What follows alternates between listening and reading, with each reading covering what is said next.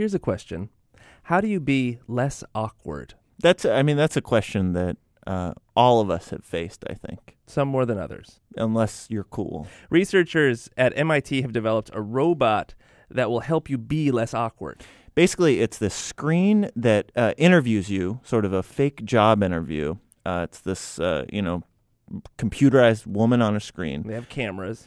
And they analyze all the weird things you do, the words you say, the the faces you make, um, and then it gives you feedback on what you know maybe you could improve. Yeah, the goal here is to help you uh, improve your social interaction skills. This robot's named Mary, by the way. Now, we don't have the budget to travel to Cambridge and try this out ourselves, so we sent somebody else Please, instead. Tell me a little about yourself. Please press the R button before recording your answer. Stop recording by pressing it again. Uh, my name is Chris Danforth. I recently moved to Cambridge from Minneapolis a few weeks ago. I'm a radio producer. So Chris, Chris Danforth is actually Mike's brother. That's my brother Chris, Chris Danforth. and he he lives closer to MIT than we do. So, Chris, you walk in, you meet this guy, Ehsan Hoque, who came up with this robot, and then what happens? yeah, so I walked in and uh, he had me just sit down at his at a desk that had a couple of computer monitors on it, and we basically dove right in. I, so I sat down and uh, just started talking to this computer monitor that had this Max Headroom like woman staring at me, who, when I first started talking, uh, started nodding and in agreement to what I was saying, as if it completely understood every word I was I was I was saying, which was really jarring. Did did the reactions make sense? Like, was she nodding at things that a human being would nod to? Yeah, so sometimes they did make sense, and other times they did not make any sense at all. and that was the one thing. I, I at a, at certain points during the interview, I uh, was trying to be funny or you know making up ridiculous answers to the interview questions. Once I realized that you know it, it, she had no idea what I was saying. Um, she was you know just taking the words as data. Uh, all right, let's let's hear some of this interaction with the robot. Let me move on. What is your main weakness and how do you plan to overcome it? My main weakness is that I'm actually very ambitious, and sometimes I bite off more than I can chew. So I'm deciding I'm now that I'm going to take a lot more naps throughout the day, calm down a little bit, um, you know, just cuddle up in a little ball underneath my desk and just kind of snooze. Even if I don't need to snooze or don't want to snooze, I'm just going to do it to slow myself down. Identifying your own weaknesses is a big step. Overcoming them can be even more difficult. I hope that your plans are successful. Thank you. And finally, why do you want this job? I don't think anybody else could do this job. I really don't. I think, I actually, I know that's true. I've talked to the people, the other people that are applying for this job, and I've already interviewed them for you, and they're not good. They're not good candidates for this job. I can definitely understand that. This Well, it's it's interesting because she she's both like uh, it's such sophisticated technology, uh, but Right. they've made kind of a really dumb human. you know, I I'm I'm actually really excited to see where this goes because I think it's pretty early on in its development. You know, in some ways, um, there was parts of it. There were some holes. It wasn't necess- necessarily, you know, a, a, talking to an actual human, but I think as a training tool, as a as something practice or rehearsal in a job interview, I could see it being very beneficial. Um, but yeah, not quite there yet with the with the smarts thing. So I've I've been in a job interview before, and it seems like there's a point when you can kind of tell where the person interviewing interviewing you makes a decision. Did was there ever a point where she uh, you got a sense she knew what she needed to know from you? Well, in previous job interviews that I've done, I think one of the th- one of my little weapons I keep in my back pocket is maybe cracking a good joke or something, trying to light the mood or you know make the com- uh, the situation a little bit more comfortable for everybody. And that's a very human interaction, you know, when there's you're playing off each other's uh, chemistry and and humor and in the situation, and that just did not work with this robot. You couldn't make any like funny gestures or quick moves to kind of uh, loosen her up. well, and Right, exactly. And if you, uh, it was there was so there's cameras inside uh, that were reading my facial expression, my body movement, uh, eye contact, my you know whether or not I was smiling. So uh, one of the after the first round of interviews, uh, Ehsan gave me some feedback saying that I was smiling at certain points uh, during the interview, but I could smile more. And this information was actually displayed on a graph that was had a frowny face at one end and a smiley face all the way at the other end. And I was kind of charting closer to the frowny face. So the second interview I did, I was really trying to smile more and to the point where I was being very self-conscious and aware of that I that I wasn't smiling. And so I'd start talking and then start to smile and my voice would sound kind of funny because I was trying to smile. There is really a line where you can smile too much and you you start to look creepy. Yeah. right, exactly, exactly. I didn't know that, but thankfully the soft- software taught me that. What what what should I be picturing here? Like Pixar or or what? I would, yeah, definitely not not Pixar. Um, going back to the to the Max Max Headroom era of animation, um, a little boxy. Uh, she, I, as, as I understand it, the animation was done by a company in France, so she's dressed very well. Uh, she has a nice blazer on and like a quarter zip sweater and a kind of a sassy hairdo that's a little bit short in front and kind of jagged along the edges. Did did she does she blink? she she does blink. She does blink every once in a while. She does blink. But mostly she just sits there and stares at you and stares at you and keeps staring at you until you until you rep- respond to her questions. While you're smiling like a crazy person. right. exactly. Well, did did you learn anything about yourself from from the data you got that that you might actually use in a job interview in the future? I did. Um, one of the things that happened actually after the very first interview is that the data is pulled up and and there's this bunch of different graphs and charts. One of which is the frowny face, smiley face graph, and the other one is a is a, a bar graph that that shows the analysis of this of what I was saying, how how I was speaking, the words I was choosing, and I did really well on three of the four but there was one that was ridiculously uh, off the charts, literally like three times off the charts. And I asked them, I was like, "So what's what's this all about over here? This big giant green line that goes, it's going up the uh, monitor there." And he's he said I was speaking too quickly, and that was the that was showing that I had s- spoken far too fast for for my first round. Please look at the screen to the site for your feedback. Can I ask, has, has anybody ever done that bad?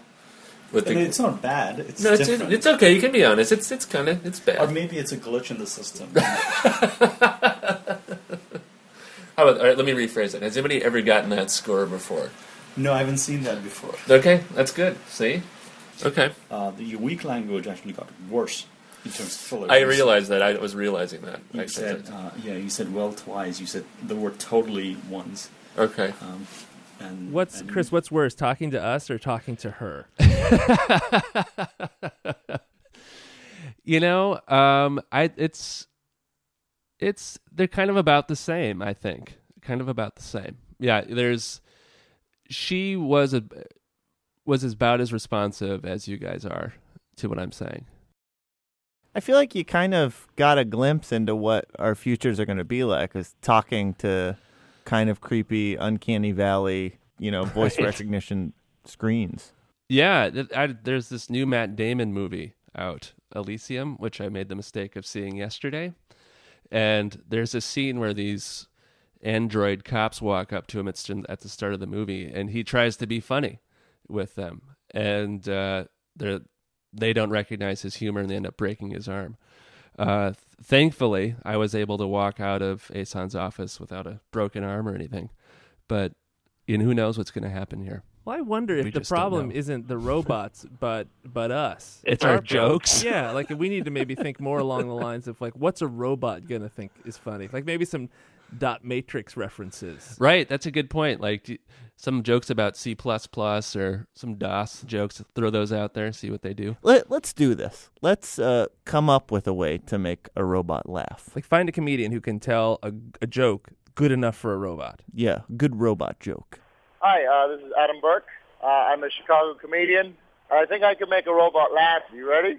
Yeah, let's have it. All right, we'll start off classic. Uh, why did the chicken cross the road? Was just following its program, just like I did when I crushed the human resistance. Uh, I'll go poetical on this one. Roses are red, violets are blue, or so they tell me. My achromatic sensors mainly receive in the infrared spectrum. Uh, why do automotive robots like the First Amendment? It guarantees them the right of assembly. Ha ha ha. That's good stuff, Adam. Adam Burke is a Chicago comedian. For more information on Adam, you can check him out at adamburkecomedy.com. That's Burke, B U R K E.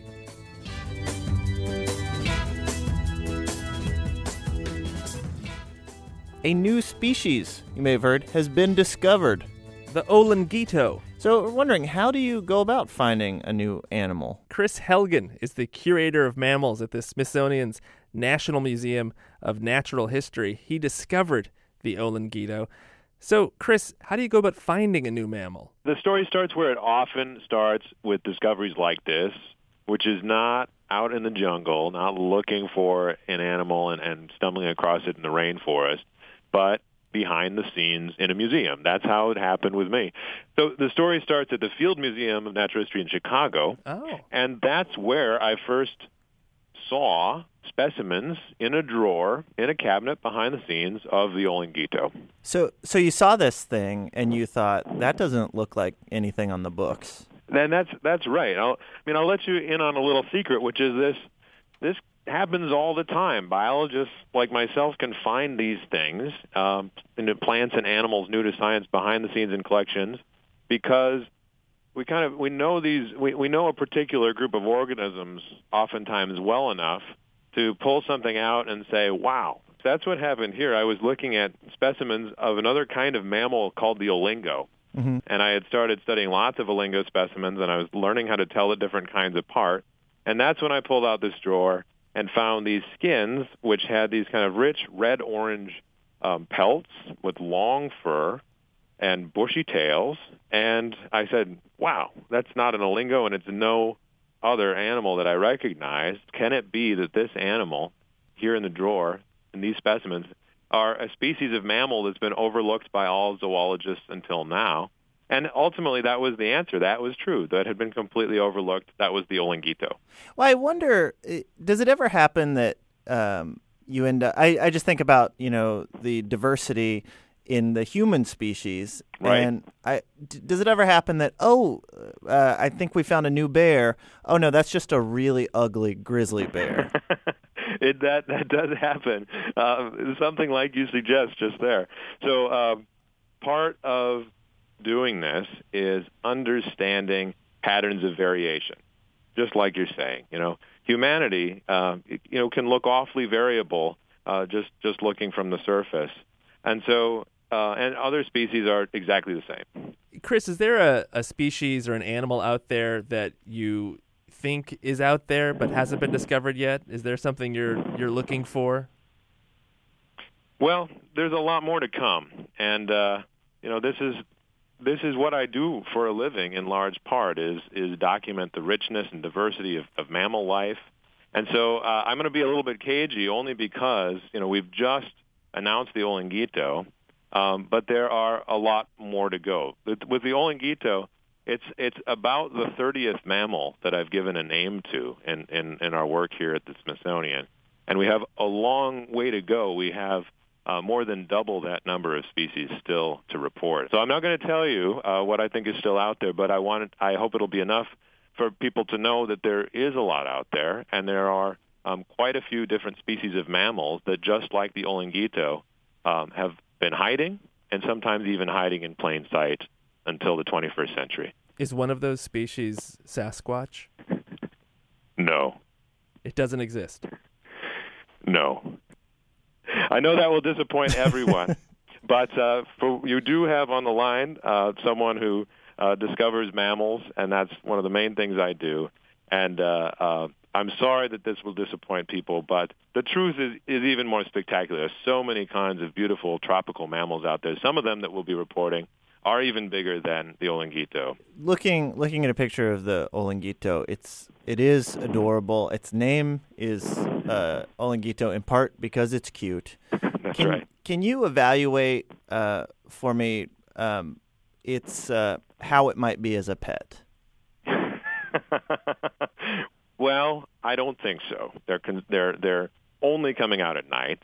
Um, they're arboreal. They only like to stay up in the trees and not come down to the ground.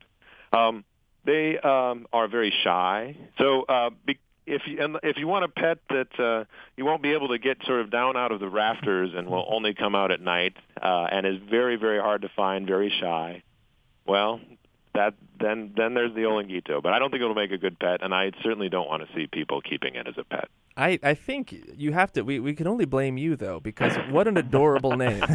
I think you, you should have come up with a, a worse, like a, an unattractive name to keep it out of people's homes. Turn people away from the Olinguito. Well, Yeah. maybe so. Well, that that's actually an interesting question. I mean, i in all the species that you've uh, you've found, w- did you ever give something a name uh, because the animal itself seemed kind of menacing, or Uh, that's a great question. Um, no, I, I, I haven't yet, but uh, um, I, may well do that with some of the things that are that are coming down the line. So uh, I think we've we've ch- we've chosen sort of uh, pretty normal names so far, but uh, because we can choose what labels we want to apply to these animals when we introduce them to the the Western world, at least to the scientific world, um, I'm going to be thinking a little more about the names I choose now that we've uh, now that we've uh, been introducing the Olinguito. I wonder, Chris, if we were to go through the list of animals that you've named, how many of them just end with Ito? And you, oh, I, I see you're suspicious that I that I just continue to toss that one out. Well, they're just adorable to you, and you can't help but be to want to cuddle with them. hey, well, I won't argue with that. Every single one, whether the public or not agrees, I have found to be extremely adorable, from the tiniest little moss mice up to um, um, the biggest and heftiest fruit-eating bats. I think that they are all adorable. Yes. I feel like we've got a few a few hints in this conversation that there's a species coming down the line that is larger than an Olinguito and is mean. Yep. And we're going to hear about it soon. Just- all right, all right. Well, maybe uh, maybe I can come back and tell you about that beast uh, beast when it finally uh, when we finally release its news. Oh, does it have a taste for man flesh? I can't tell you anything more. Oh my gosh. well, Chris, thank you so much. You're most welcome. Glad to be here with you. You may remember a couple weeks ago we mentioned a baseball player named Rock Shoulders. The idea was that I really wanted to talk to a person named Rock Shoulders. Um, but we didn't actually have anything we needed to ask him. So we asked you to send in any question you might have for someone named Rock Shoulders. We got a ton of questions, and Blythe was able to track him down, and he's on the line with us now from the weight room at the uh, Kane County Cougar Stadium outside of Chicago. So, Rock, th- thanks for doing this. Uh, let's start here. Uh, h- how did you get your name? Um, I got it when I was younger. I mean, I got it like when I was like four years old. One of my uh my buddies, his mom couldn't really say my name that well, so she just dropped a couple letters out of the middle of it and combined it the first two and the last two, and that's how I came up with the name Rock. So and uh teachers, like family members, everybody's been calling me that since then. So, what is what is the name it comes from? Uh, Roderick, R O D E R I C K. Yeah, Rock is a lot cooler. Gotta say. Yeah. Well, so Rock, we went to our listeners and we asked them if they had any questions for you. And Okay. one of the questions we got was from uh, Naomi, and she asked if you ever got picked on because you you were named Rock Shoulders. Uh, not really picked on, but I, I will say some people tried to give me their own nicknames, calling me Pebble and stuff like that, and Boulder and all kind of stuff. But I didn't take it as picked on. I just took it as jealousy that Yeah. everybody wanted my name, and they just were trying to make fun of me because they wanted to have my name instead of their own name. All right, we got a question. Uh, both Paul and Curtis sent in questions. They want to know being named Rock, does that uh, influence how you play rock, paper, scissors? Do you always go rock? Um, to be honest, I will say yeah. I do throw rock a lot more, but I still like to throw paper just to keep people on their toes. Have you ever played against somebody named Paper? No, I haven't. All right. That, that'd be a good match. Yep. Yeah, you, you. I mean, I wonder if you would feel weak in in the face of somebody named Paper, since Paper always defeats Rock. Oh no, not at all. Because if you throw a, if you throw a rock hard enough at a piece of paper, it rips all the time. That's true. Although, what if what would happen if you got in the batter's box and the opposing pitcher was named Paper? I'm I'm pretty sure the crowd would the crowd would love it, and it'd probably blow up pretty quick. But of course, Rock would win.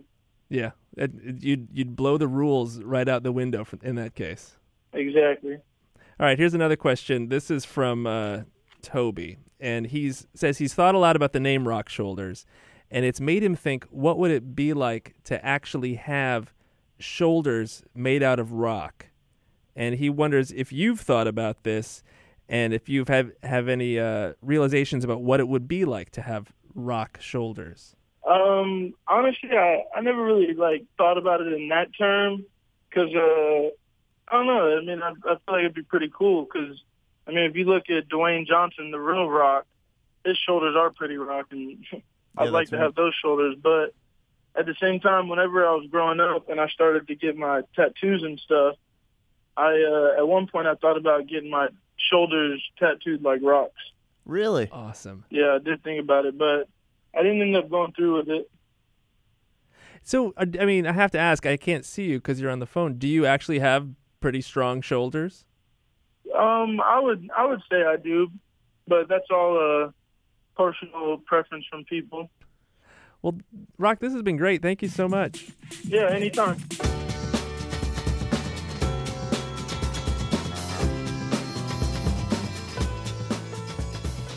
We got a note from Cameron.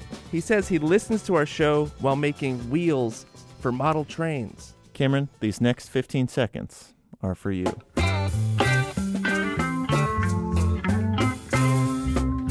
Driving that train, pound cocaine. It strikes me that what we're playing right now is a train song. Sure. Uh, and what, what we need for Cameron is a model train song. So let's see let's see what happens here. And you know that notion just crossed my mind. This old engine makes it on time. Leaves Central Station about a quarter. All right, we are still collecting your toilets of the week. Get your nominations to howto at npr.org. We got a letter from Dex recommending the toilet at the Twin Peaks bar in San Francisco. All right, Dex, tell us about your toilet. well, it's not mine. It's in the bar, but it is. Um, so Twin Peaks Tavern is this uh, historic landmark in San Francisco. It was the first gay bar in the United States to open its windows. So when you're sitting in there, you can look out, but more importantly, or perhaps more dangerously in the 70s, people could look in and see who was in there.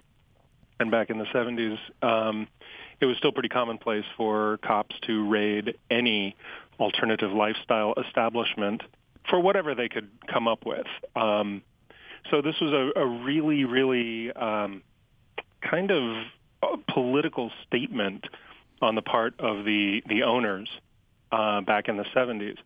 But we're we're of course here to talk about the toilet, Yeah. which upstairs in Twin Peaks, uh, it's got this little half mezzanine area up there, which is really nice when you just want to go and have a quiet conversation. But when you have to go, there also happens to be a a little bathroom up there that's got a toilet and a sink. But it is the best smelling bathroom anywhere. It's not a I mean that's not a tough competition. It's not a place that's known for good smells. No, but this is this is just a delightful smelling bathroom. um, Twin Peaks is next door to a a cookie shop called Hot Cookie, and the smell of Snickerdoodle wafts up into the bathroom. And so when you go in there, you know you go in prepared for whatever smells one might ordinarily expect to smell in a bathroom.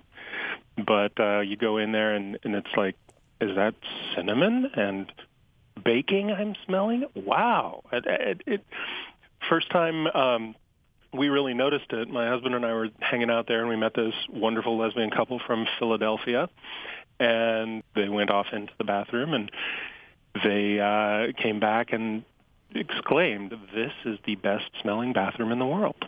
Well, I have to say, Dex, that's the first time I've ever heard the word snickerdoodle and winced. Well, I wouldn't want to say eat a snickerdoodle while I was going to the bathroom. You know, are correct. However, after our friends from Philadelphia had discovered the the lovely smell, all of us decided that we had to have cookies, and so one of us went over to Hot Cookie next door and got around to cookies and brought them back. Well, it. I mean, it's it's interesting. I uh, not to be crass, but it's interesting to experience uh, both before food and after Yeah. food at the same time. You know, you, you started that sentence with not to be crass, but this segment is called Toilet of the Week. You have a good point, Dex. Well, congratulations, Dex. You have this week's Toilet of the Week.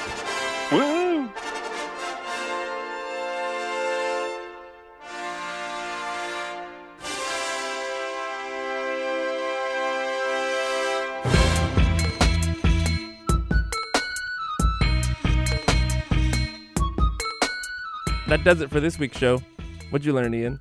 Well, I, I learned that there are strong words and weak words. You know, the the robot, the awkward robot, Mary, uh, tracks if you say uh, weak words like well and totally. Those those are weak words. What's a strong word? Strong words are mostly just grunts. I just feel like if I'm if I'm in a job interview and one of the questions is in your previous position, did you ever save anybody trap down something? And I'd be Mhm. like, well, actually, yes. I uh, I rather heroically saved a, a baby that was down a well. And you- then, oh, yeah, sure. boom, weak word. I don't get the job because I, I said well. Well, but couldn't you just counteract that with a strong word? Like, well, biceps. What if uh, what if in trains, model trains were like with humans, the models were the ones that were just way more attractive and skinny than the other trains. Oh, sure. That'd be interesting because then maybe you'd have plus size tr- model trains. mm-hmm. Like really big, big freight trains. It'd be fun to be a conductor on a model train because you you're not you're not shoveling in coal, you're shoveling cocaine. How to Do Everything is produced by Blythe Haga with technical direction from Lorna White. Our intern this week is Laura Beth Hurt. During her internship, she turned 18. This is her first job as an adult. So finally, we're not violating child labor laws. Well done, Laura. And us. Get us your questions at howto at npr.org. And visit our website, howtodoeverything.org. I'm Ian. And I'm Mike. Thanks. Thanks.